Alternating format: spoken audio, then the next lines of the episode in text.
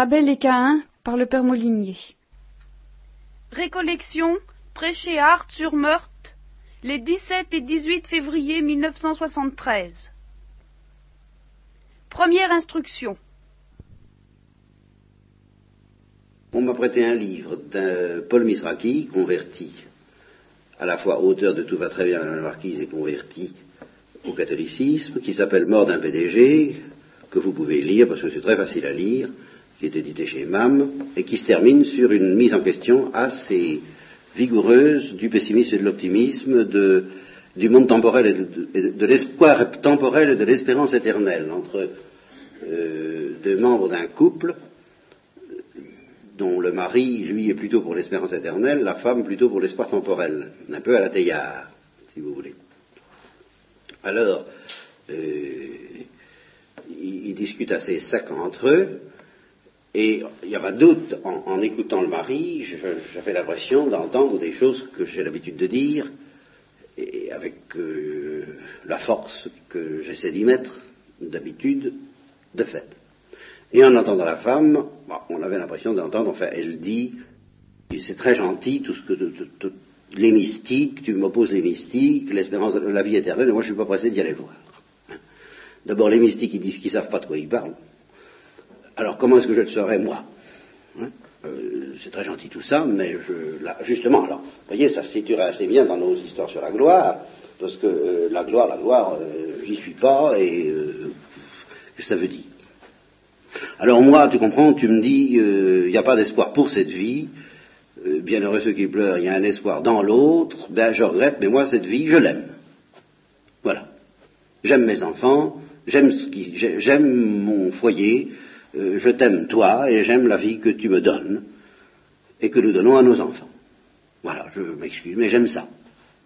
Et c'est à ce plan-là, moi, que j'attends de l'Évangile un espoir. Vous voyez que le problème est tout de même sérieux. Alors, il pulvérise euh, sa femme, si j'ose dire, à l'aide d'arguments évangéliques euh, pas trop difficiles à, découvrir, euh, en particulier quand elle dit j'aime la vie, il lui répond bien dans l'évangile, il est dit celui qui aime sa vie la perdra. Et celui qui la perdra à cause de moi la trouvera. Tu tombes en plein dans le panneau. Vous voyez des choses de ce genre. Alors euh, elle ramasse, elle ramasse jusqu'au jour où elle dégringole triomphante l'escalier en brandissant la preuve de son infaillibilité contre son mari. Alors, il, se dit, qu'est-ce qui a bien pu lui donner la certitude dans un journal, un misérable journal, de l'infaillibilité de ses discours, l'infaillibilité de Claire, puisqu'il s'appelle Claire, et qui s'appelle François. Hein, c'est tout ça est très franciscain, comme vous voyez. Alors, euh, ben, c'est tout simplement le pape. Parce que elle lui montre un discours fait un message pascal du pape en 1971 que je ne connaissais pas et dont Paul Misraki, dont l'auteur s'étonne qu'on ne se soit pas suffisamment euh, averti et étonné en chrétienté, parce que c'est un discours insolite, paraît-il.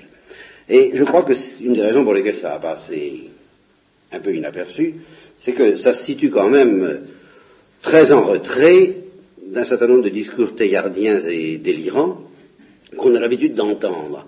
Alors, ça ne fait pas choc, parce qu'on a tellement l'habitude d'entendre ça. Seulement, ce qui fait choc, c'est que tout en étant beaucoup plus sérieux que les délires qu'on entend d'habitude, ça vient du pape. Alors, si on y réfléchit, il est évident que ça pose un problème. Alors, je vais tout de même vous lire le discours, je m'excuse pour ceux qui le connaissent. Et puis, et puis, et bien, et puis, vous allez voir ce que vous allez voir. Car je ne vais pas quitter la gloire comme ça, quoique le craigne certains. Donc c'est le dimanche de Pâques, 11 avril 1971, devant 250 000 personnes. Frères et fils qui attendaient de nous le message pascal, écoutez. Tandis que, en vertu de notre ministère apostolique, nous vous parlons du haut de cette tribune et nous regardons le panorama du monde, nous avons l'impression d'avoir devant nous la vision d'une mer agitée, avec menace de plus grandes tempêtes encore. Que prépare l'homme pour lui-même et pour les générations futures, en étant d'une façon trop fréquente et trop flagrante, infidèle aux grands principes de solidarité, de justice et de paix bon, vous voyez, appelle à des notions qu'on pourrait appeler démocratiques, qu'on pourrait appeler de morale naturelle, qu'on peut appeler évangéliques, mais enfin, euh, dans l'évangile, il y a évidemment autre chose. Et c'est une certaine, enfin la notion de solidarité en particulier, la notion de justice qui ne correspond pas à la justice de ceux qui ont bienheureux, bienheureux ceux qui ont faim et soif de la justice, parce que, alors là, les exégètes le reconnaissent, ça signifie la sainteté, la justification qui vient de Dieu, et non pas la justice sociale du tout, c'est pas de ça qu'il s'agit dans la béatitude en question. Donc, euh, ces notions-là, solidarité, justice et paix, là encore, la paix telle que le monde la comprend, est-ce que c'est la même chose que la paix telle que l'Évangile et le Christ la donnent? On peut, se poser la question. Donc ce sont des notions dont on, le moins qu'on puisse dire qu'elles sont ambiguës parce qu'elles ne sont pas forcément spécifiquement évangéliques, qu'elles se rapportent à quelque chose de plus humain, et que ceux qui prétendent que c'est ça l'Évangile, ah, ce sont précisément ceux-là dont je me démarque avec la force que vous connaissez et que je ne renie pas, vous pouvez en être sûr. Alors, donc, l'homme a été de, infidèle au grand principe de solidarité, de justice et de paix que lui-même. Donc, vous voyez, on ne fait pas appel à Dieu ni à Jésus-Christ. Que lui-même, instruit par de terribles expériences, a proclamé pour la civilisation actuelle comme pour la civilisation future. Ne voyons-nous pas sans cesse de nouvelles guerres, et même des signes avant-coureurs d'autres, plus terribles encore des armements terrifiants, des révolutions incessantes, des luttes sociales institutionnalisées, des contestations endémiques. Endémique, ça veut dire un peu tout le temps, quoi. Une lente décadence morale. Oui, je ne contesterai peut-être que le mot lente. Un recours déplorable sur le plan professionnel et bureaucratique au succès d'année du véritable amour un oubli aveugle et orgueilleux de la religion irremplaçable. L'Église elle-même n'est-elle pas, ça hélas, secouée sur le plan doctrinal et disciplinaire par des courants perturbateurs que l'on s'efforce en vain d'attribuer au souffle authentique de l'esprit vivifiant Bon, jusqu'ici ça va bien, si j'ose dire. Justement, ça va bien parce que le pape reconnaît que ça va mal. Mais en même temps, alors là, voilà le, le commencement du texte qui, commence à poser question. Nous sentons que l'humanité éprouve un besoin douloureux et en un certain sens prophétique. Voilà le grand mot lâché. D'espérance. Comme on sent le besoin de respirer pour vivre. Sans espoir, il n'y a pas de vie possible l'activité de l'homme est plus conditionnée par l'attente du futur que par la possession du présent. Ceci est très important, je l'avoue. Ça fait partie des choses sur lesquelles nous aurons beaucoup à réfléchir. L'homme a besoin d'un but, d'un encouragement. Il a besoin de goûter à l'avance les joies futures, l'enthousiasme qui est le ressort de l'action et du risque ne peut être suscité que par une espérance à la fois forte et sereine. L'homme a besoin d'un optimisme sincère, non illusoire. il est évident qu'après la lettre numéro 13, où j'ai dit qu'on m'écorcherait plutôt la bouche que de dire que je suis optimiste, vous, me voyez joli, moi, hein Bien. Alors, attendez la suite. Eh bien, sachez-le, amis qui m'écoutez, nous sommes en mesure aujourd'hui de vous adresser un message d'espoir. Non seulement la cause de l'homme n'est pas perdue, mais elle est dans une situation avantageuse et sûre. Les grandes idées, et alors là encore, vous voyez, il ne s'agit pas pour le moment très directement de l'évangile. Tout au moins on peut se le demander, la question peut se poser les grandes idées qui sont comme les phares du monde moderne ne s'éteindront pas. L'unité du monde se fera. La dignité de la personne humaine sera reconnue, non seulement pour la forme,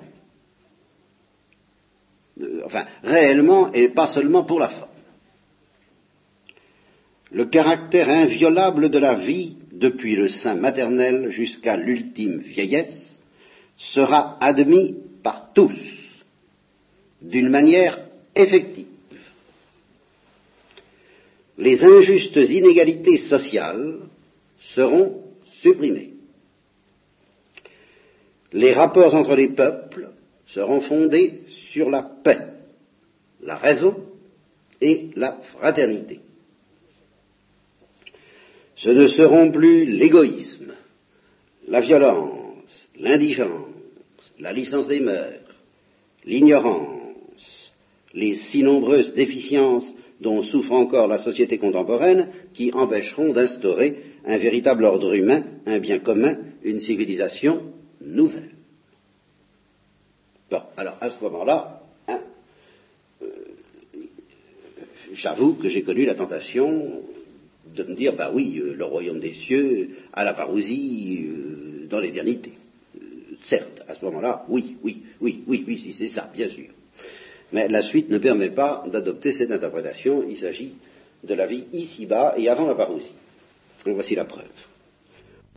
On ne pourra certes pas abolir la faiblesse humaine, la caducité des buts atteints, la souffrance, le sacrifice, la mort temporelle. Bon, donc nous sommes bien ici-bas. Mais toute misère humaine pourra bénéficier d'assistance et de réconfort. Elle connaîtra même ce surcroît de valeur que notre secret. Ah, alors là, pour la première fois, il est, fait allusion à la révélation, notre secret de chrétien, peut conférer à toute décadence humaine. L'espérance ne s'éteindra pas en vertu même de ce secret, ne s'éteindra pas avec la vie.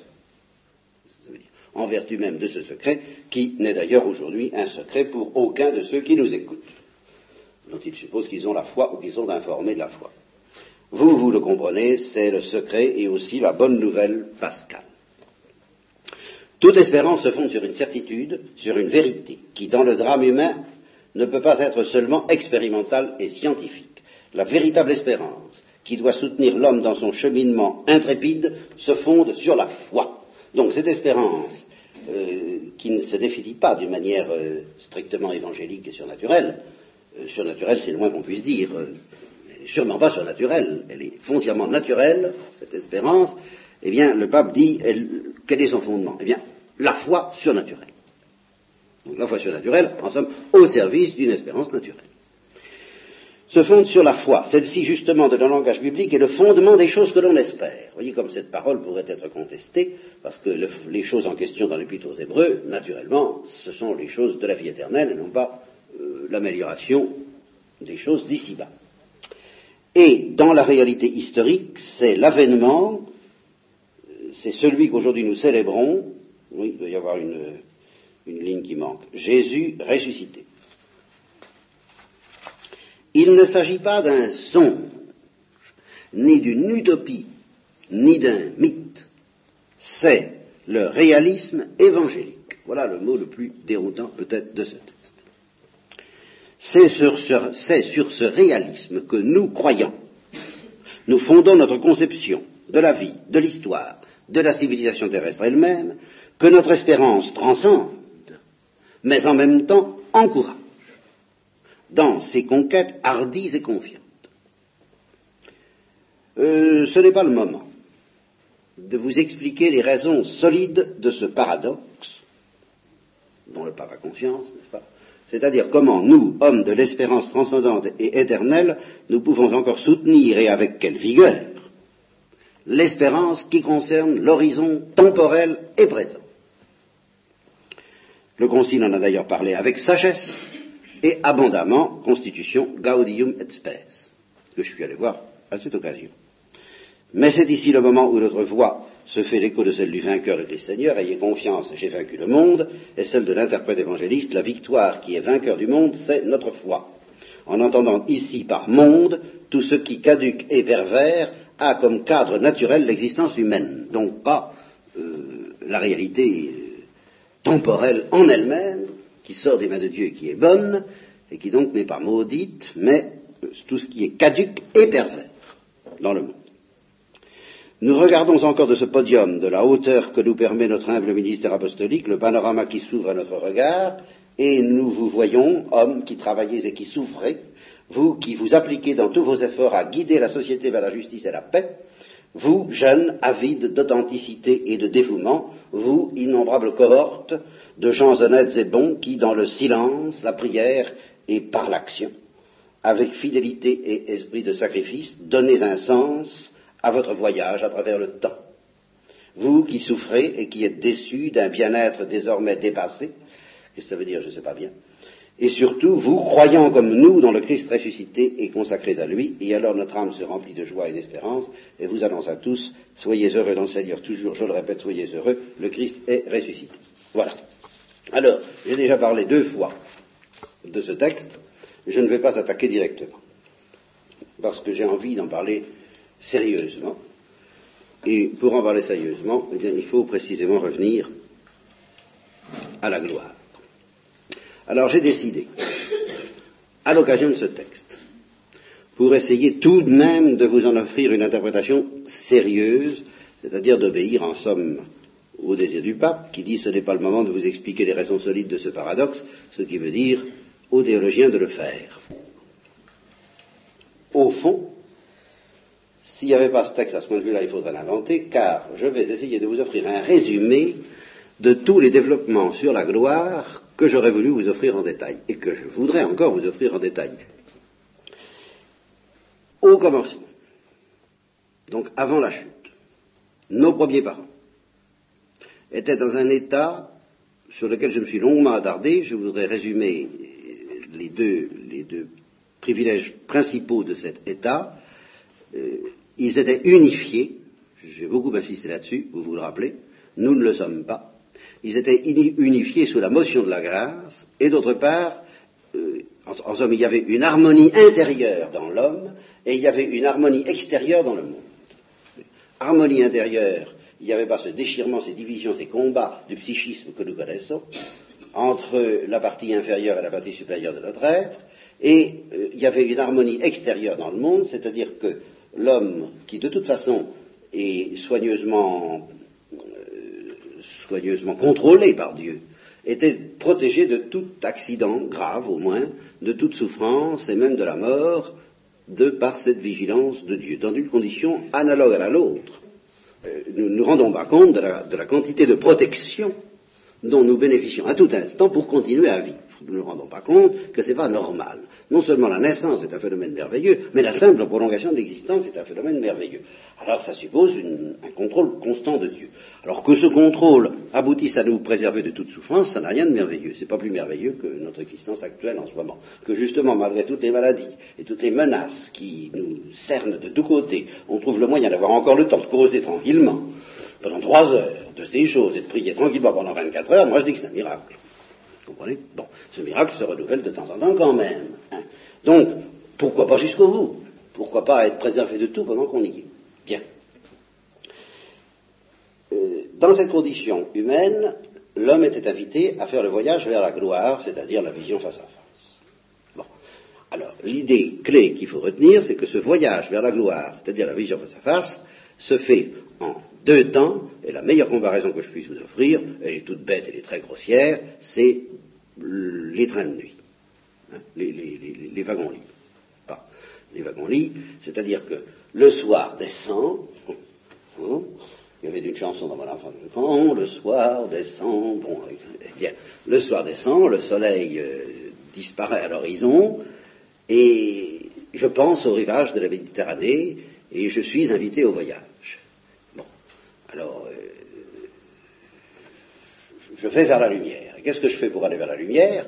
Eh bien, je vais prendre le train dans la nuit. Donc, il y a une phase de nuit, un voyage de nuit. Je m'endors dans la nuit, je me plonge dans la nuit, et dans cette obscurité, le voyage se fait, et je me réveille le lendemain matin sur la côte d'Azur. Voilà. je plonge dans l'obscurité de la foi, et dans cette obscurité de la foi, je fais le voyage. C'est-à-dire que je suis brûlé par la gloire dans l'obscurité de la foi, Et quand je suis bien brûlé, eh bien, le voile se déchire et j'entre dans la lumière. Comme un avion, vous, encore une autre comparaison, les nuages sont à 200, 2000 mètres. Hein. bon, euh, sous les nuages, on y voit quelque chose. Une fois qu'on a traversé les nuages, on y voit bien mieux parce qu'on voit le soleil. Dans les nuages, on ne voit plus rien. Voilà. Alors, l'entrée dans la gloire, c'est l'entrée dans le nuage, le nuage de l'inconnaissance, comme dit le mystique anglais. Voilà l'idée fondamentale. Pour entrer dans la gloire, il faut plonger dans la nuit. Et il faut, dans la nuit, subir une espèce de métamorphose affective, une alchimie affective, qui fait qu'on est brûlé par quelque chose qui s'appelle le feu dévorant de l'amour de Dieu, on bascule de l'autre côté, on devient fou comme Saint François d'Assise, c'est-à-dire d'un équilibre supérieur, où tout se réconcilie, on sent très bien avec François d'Assise, on chante la gloire de Dieu mais dans l'obscurité totale, et puis on chante la gloire de Dieu dans la lumière au terme du voyage. Voilà. Je n'insiste pas, sinon ce ne serait plus un résumé. Alors, l'homme mis devant l'invitation au voyage, veux-tu faire ce voyage, sans que nous entrions dans le détail de ce qui a provoqué le déraillement, le train de nuit a déraillé. Vous voyez, euh, avant de partir d'ailleurs. Euh, il s'est trompé de train, enfin, il n'a pas pris le bon train. Il a, vu qu'il y avait un train qui avait meilleure allure et surtout, surtout, euh, je crois que c'est l'idée qu'on peut retenir, le, train authentique, il fallait monter dans les wagons sans connaître la locomotive. Tandis que le train qui l'a séduit, la, place était vide et il n'avait qu'à prendre la place du conducteur, et alors ça, il a eu envie de prendre la place du conducteur. C'est tout. Il a trouvé que c'était qui, arriverait aussi bien comme ça. Bon, alors, euh, patatras. A suivi alors ça, je, suis obligé de m'y attarder un peu, bien que je vous en ai déjà parlé, parce que c'est capital pour l'interprétation du message pascal en question, a suivi euh, une situation que j'appelle le châtiment mélancolique. Je m'excuse de cette euh, appellation qui m'est très personnelle. Si vous m'en trouvez une meilleure, je l'accepterai bien volontiers. Vous verrez pourquoi j'ai besoin d'une appellation comme ça, celle-là ou une autre. Châtiment mélancolique, ça veut dire quoi? Ça veut dire trois choses. Premièrement, Dieu dit à l'homme, je t'avais préparé un train de luxe dans l'obscurité de la foi, où sous la pression de ton désir et de ton amour, tu allais être transformé par la gloire. Donc tu, serais mort, si on veut, mais tu serais mort de gloire, tu, serais mort d'amour, tu serais mort de désir, tu serais mort d'enthousiasme, tu serais mort de joie. Voyez quand Paul VI parle justement de l'enthousiasme, toutes ces choses dont on a besoin, eh bien, euh, l'enthousiasme, la joie, l'amour, euh, toutes ces choses qui, nous plaisent, peuvent atteindre un degré tel que ça ne soit plus compatible avec les conditions de la vie quotidienne, justement, temporelle. Voilà le point. Pas? Alors là, il n'y a pas de, catastrophe là-dedans, il n'y a pas de mal, il n'y a pas de mépris. A simplement le fait qu'à un moment donné, la, la joie de vivre elle-même est la joie d'aimer Dieu, et le désir de voir Dieu qui est déjà présent dès qu'on se met à aimer un peu Dieu, le désir de se rapprocher, tout ça devient d'une telle intensité que ça n'est plus compatible avec les conditions de vie sur la terre. Et alors le désir lui-même, la joie elle-même, l'amour elle-même, la gloire elle-même, provoque un mouvement de bascule qui fait qu'on entre dans l'obscurité du, nuage de l'inconnaissance et puis qu'on débarque dans la lumière uniquement sous la pression de l'amour, sans que le mal intervienne. Vous voyez, ceci est capital. Eh bien, châtiment fondamental, le premier châtiment fondamental que Dieu dit à nos premiers parents, ça c'est fini. Tant que je ne t'aurai pas envoyé un sauveur, tu ne pourras plus mourir de gloire. Bon, or, cette, affirmation, je, voudrais que, même dans le résumé, vous n'oubliez pas que le châtiment mélancolique se situe totalement à l'intérieur euh, d'une réconciliation. Voyez-vous, ce n'est pas un. Le châtiment mélancolique n'est pas un acte par lequel Dieu repousse l'homme dans les ténèbres extérieures. Il ne s'agit pas de ça. C'est un discours adressé à nos premiers parents au moment de les réintégrer dans l'amitié divine. Dieu leur dit, bon, eh bien, je vais te pardonner. Tu vas revenir en grâce auprès de moi mais ça ne sera plus comme avant. Voilà le châtiment mélancolique. Et je dis qu'il est mélancolique justement parce que ça ne sont pas les horreurs de l'enfer et ça n'est pas l'horreur de la séparation éternelle avec Dieu. Il n'est pas question de ça, vous comprendrez, Dieu veut, nous Dieu veut nous sauver de ça. Seulement, ça veut dire, je vais te rendre mon amitié, mais ça ne sera plus comme avant. C'est ça qui est mélancolique. Vous comprenez? C'est pour ça que j'insiste sur cette notion mélancolique. Ça ne pourra plus être aussi beau à première vue. En tout cas, aussi facile qu'avant. Voilà. Je vais te rendre mon amitié, je vais te rendre mon amour, je vais te rendre ma joie, mais tu ne pourras plus en mourir. Tout au moins tant que le Sauveur ne sera pas revenu. Et quand le Sauveur sera revenu, sera venu, ne sera pas venu, alors il y aura encore autre chose, ce sera encore une autre condition humaine, mais ça ne sera pas non plus comme avant. Ce sera alors beaucoup plus beau qu'avant, mais pas comme avant. Mais en attendant le Sauveur, eh ben, ce sera franchement moins beau qu'avant.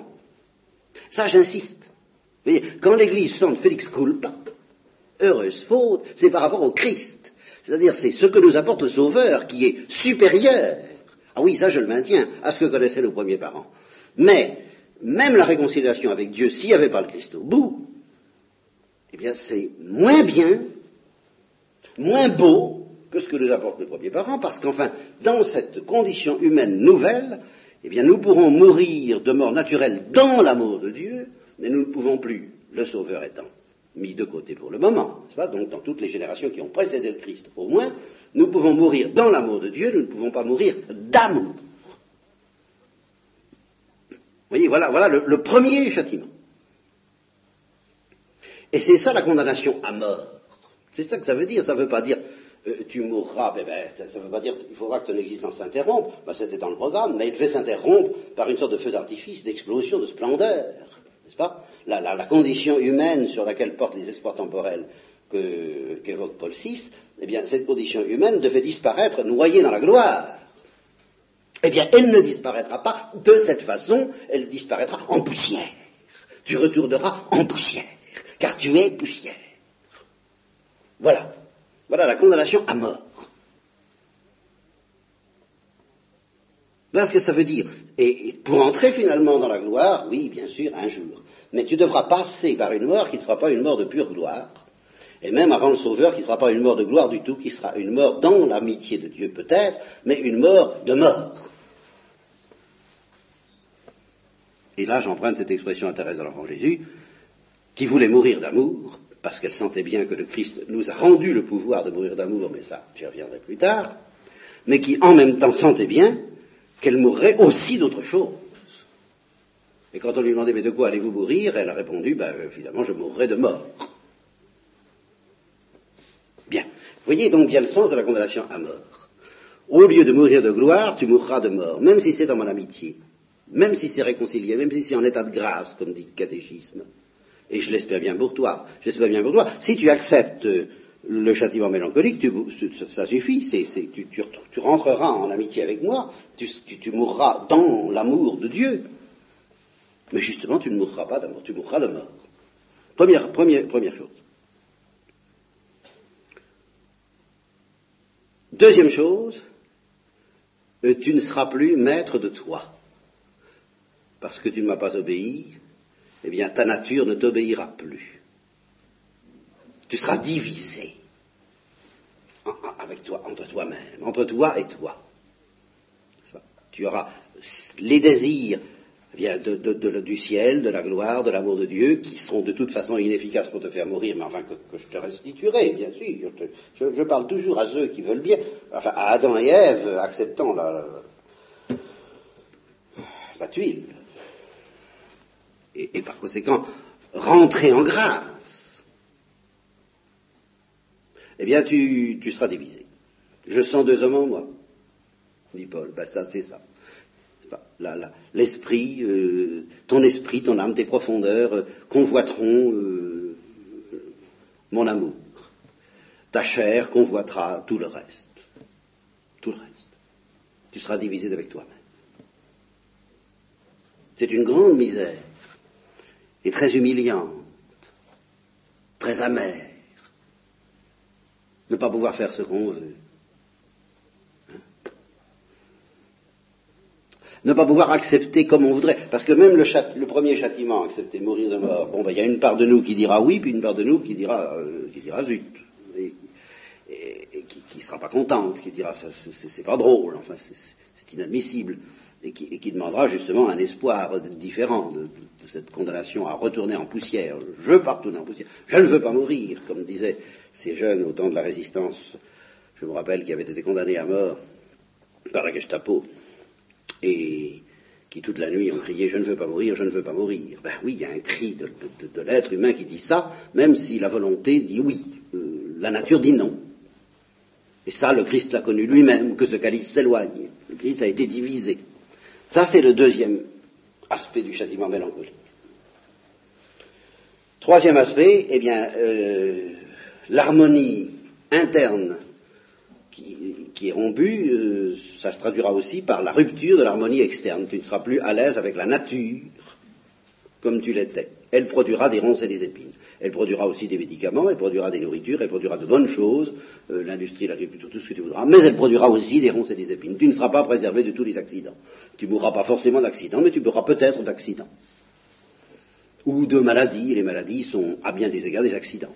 Que ce soit des accidents chromosomiques ou des accidents de virus, ou des accidents, c'est toujours des accidents. Les agressions aussi sont des accidents. qu'un insecte se fasse manger par une hirondelle, c'est tout de même un accident pour l'insecte. C'est pas, pas tout à fait naturel. C'est naturel en sens que, bah oui, tous les accidents sont naturels.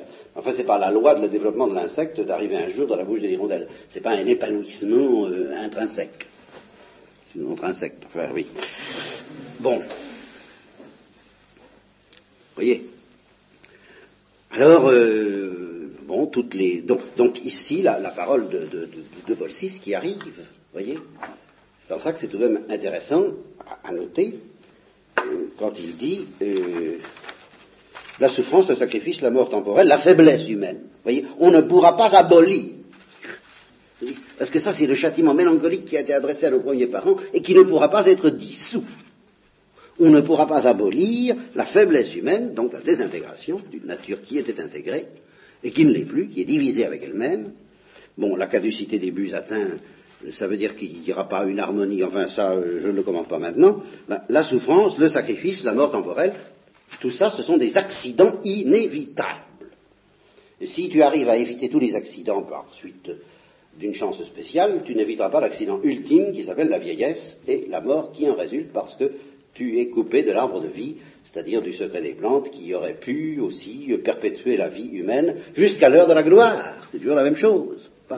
Et euh, maintenant encore, euh, il faut bien que la protection divine perpétue notre vie jusqu'à l'heure de la sainteté, mais ça ne veut pas dire qu'il n'y aura pas d'accident dans notre vie. Des accidents, et parmi les accidents, alors un accident très spécial, mais dont il n'est pas question encore maintenant, si ce n'est à titre de possibilité, mais une possibilité alors là qui reste dépendante de la liberté humaine, à savoir le crime voyez, là, Dieu n'a pas dit tu mourras de crime. Il n'a pas dit à Adam et Ève vous mourrez assassinés. ça, ça ça c'est pas nécessaire. Et c'est très important pour comprendre le discours du pape. Parce que déjà, vous pouvez soupçonner dans, quel sens je vais orienter le commentaire. c'est l'espoir que disparaisse l'assassinat. En, gros, on peut dire ça. Euh, en gros, hein, mais je, je, souligne ce point.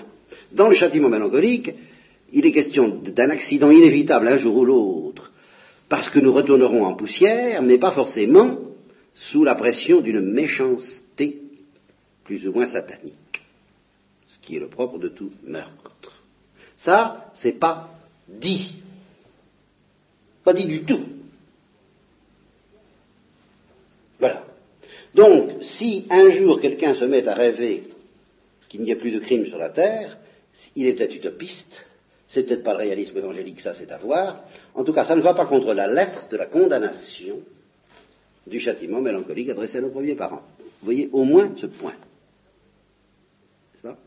Car ça ne veut pas dire du tout que la maladie, la vieillesse, la mort, la souffrance, les accidents, tout ça, ça disparaîtra. Non.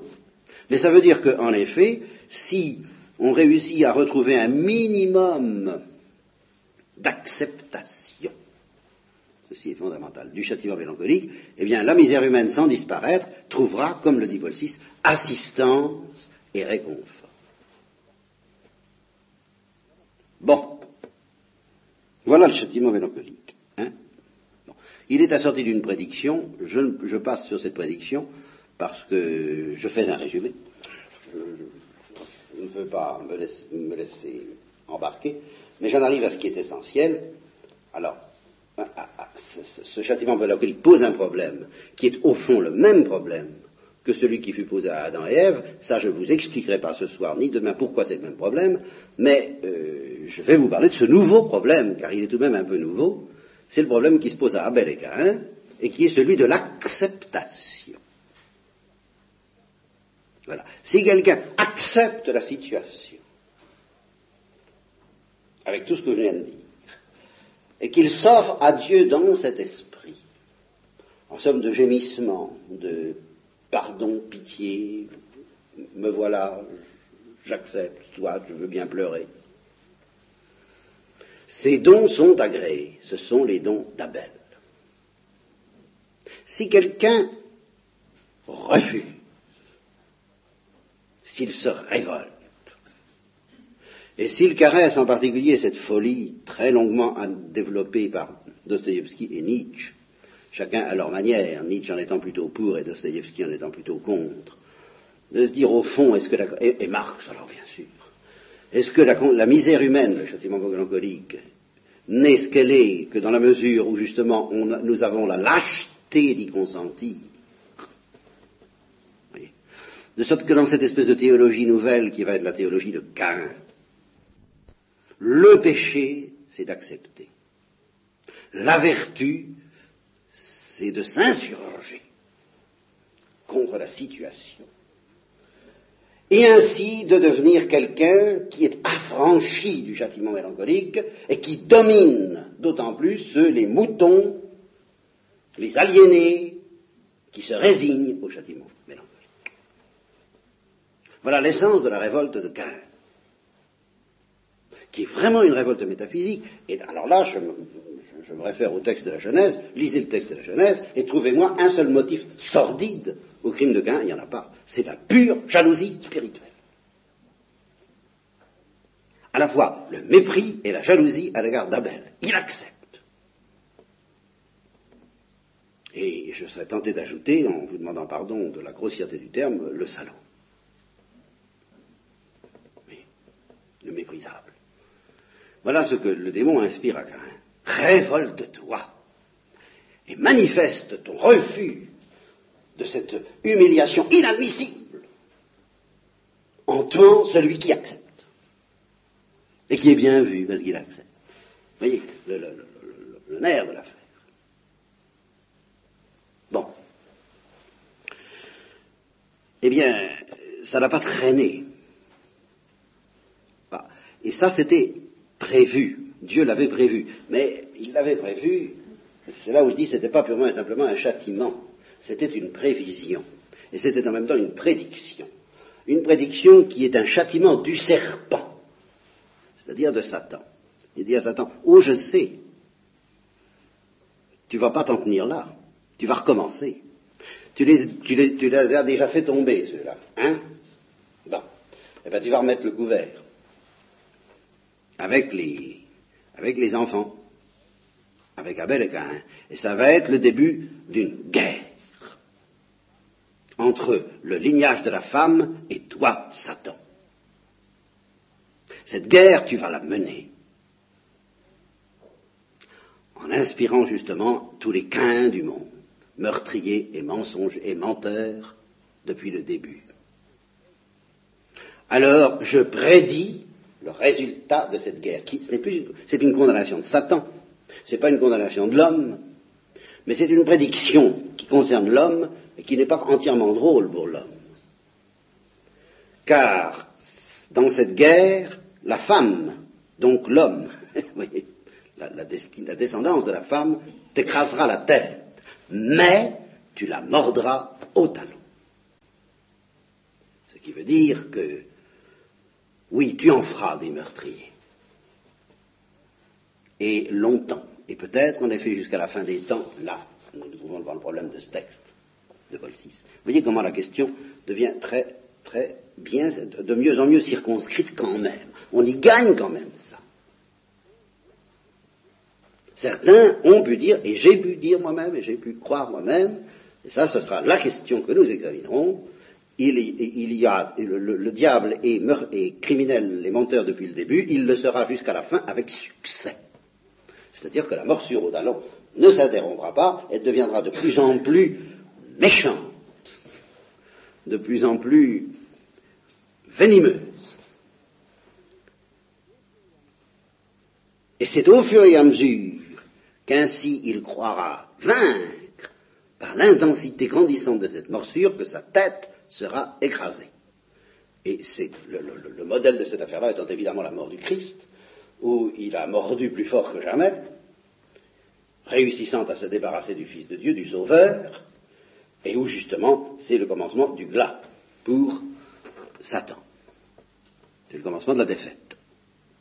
C'est le commencement de la fin mais parce qu'il a vaincu de cette manière. De sorte que, si on se tient à cette perspective qui fut la mienne, je l'avoue, et qui, l'est encore, mais euh, oui ou non, peut-on la sortir d'une nuance d'une plus subtile, d'un approfondissement plus raffiné C'est toute la question. Car il n'est pas question d'abandonner ces, grandes lois de la lutte entre le mystère d'iniquité et le mystère de la lumière que, eh euh, la femme écrase la tête du serpent, mais que le serpent mord le talon.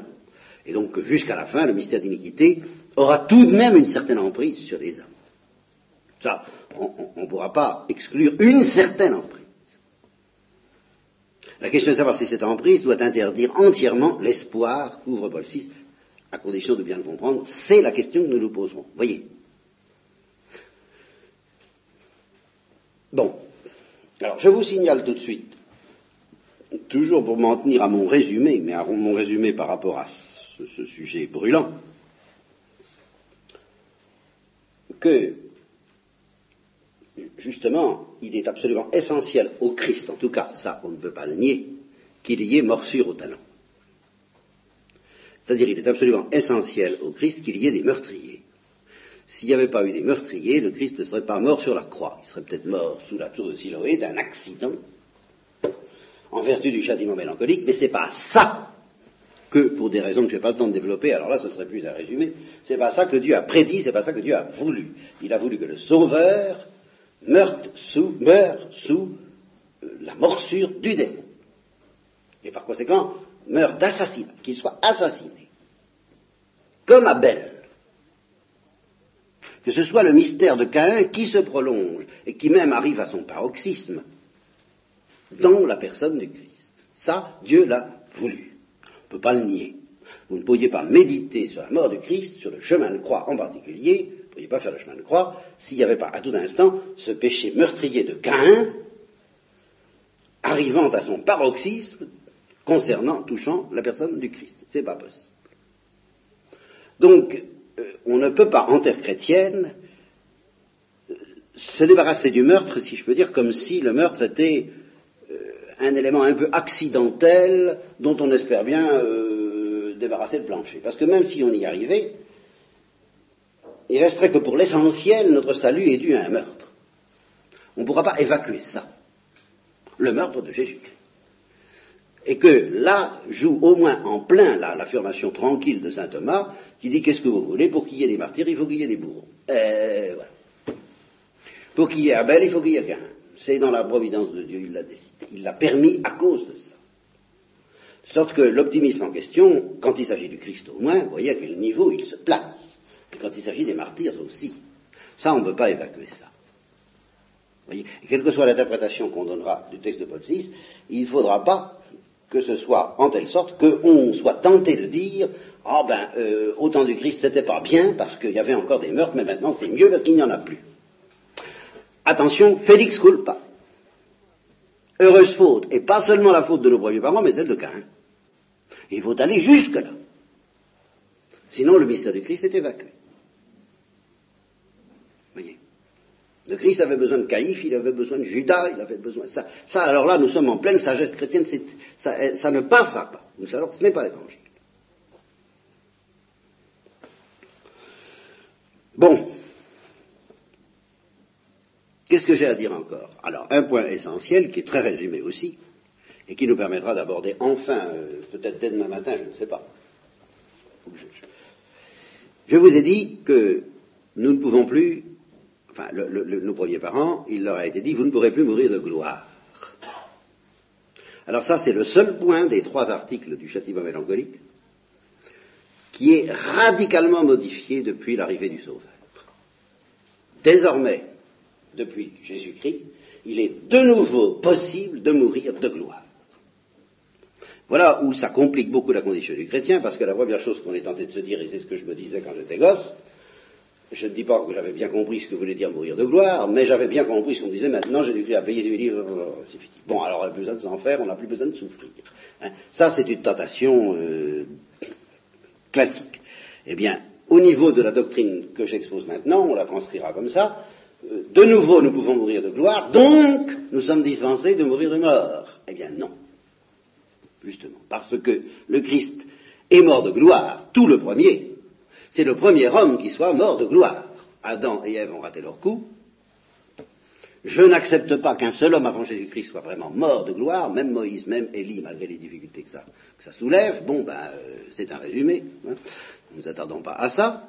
le premier homme à être mort de gloire, c'est Jésus-Christ. Il est mort de gloire. Et il est mort assassiné. Donc il est mort de mort. Et de quelle mort? Non seulement d'accident, mais d'un accident meurtrier. Eh bien, il est mort des deux. Le Christ est mort de deux morts. Oh, mais comment ça s'arrange? Eh bien, ça s'arrange en ce sens que l'une des morts, la mort de gloire, a englouti dans la personne du Christ la mort de mort. Et que c'est justement ça, la victoire du Christ. Il fallait qu'il y ait les deux morts, mais dans un équilibre où une des morts, la gloire, engloutisse l'autre. Oh, mort, je serai ta mort, ça c'est tout le mystère pascal. Mais c'est un drôle de mystère. C'est une drôle d'histoire, c'est un drôle de bazar. Et pour reprendre encore une expression de Thérèse de l'Enfant Jésus, qui nous sert beaucoup en cette occurrence, eh bien, on peut dire que le Christ mangeait à la table de son Père, ma nourriture est de faire la volonté de celui qui m'a envoyé, et en même temps qu'il mangeait à la table des pécheurs, et que justement mangeant aux deux tables, il est mort aux deux morts. Mais justement parce qu'il a accepté que dans, en, lui, mort cette vita, Duello conflixere mirando, la mort et la vie se livrent un duel formidable, justement parce qu'il a accepté ce croisement des deux morts en lui, eh bien, a triomphé la plus profonde et la plus belle, la mort de gloire, qui a triomphé de la mort de mort, mais elle en a triomphé justement en lui permettant de se, déchaîner, sinon ce ne serait pas un triomphe, ce serait une fuite.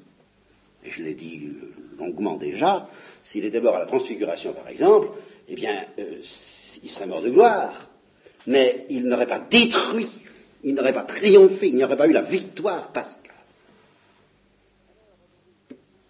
Alors, eh bien, les chrétiens, eh bien, les chrétiens, voilà ce que Dieu leur dit. On dit, c'est d'accord, c'est fini, tu peux mourir de gloire maintenant. Comme euh, la bienheureuse Imelda, par exemple, ou la Sainte Vierge à l'Assomption. La bienheureuse Imelda, qui a 9 ans faisant sa première communion, a fait son action de grâce et qu'on n'a pas retrouvé, on a, essayé en vain de la réveiller parce qu'elle est partie. Voilà, elle est partie.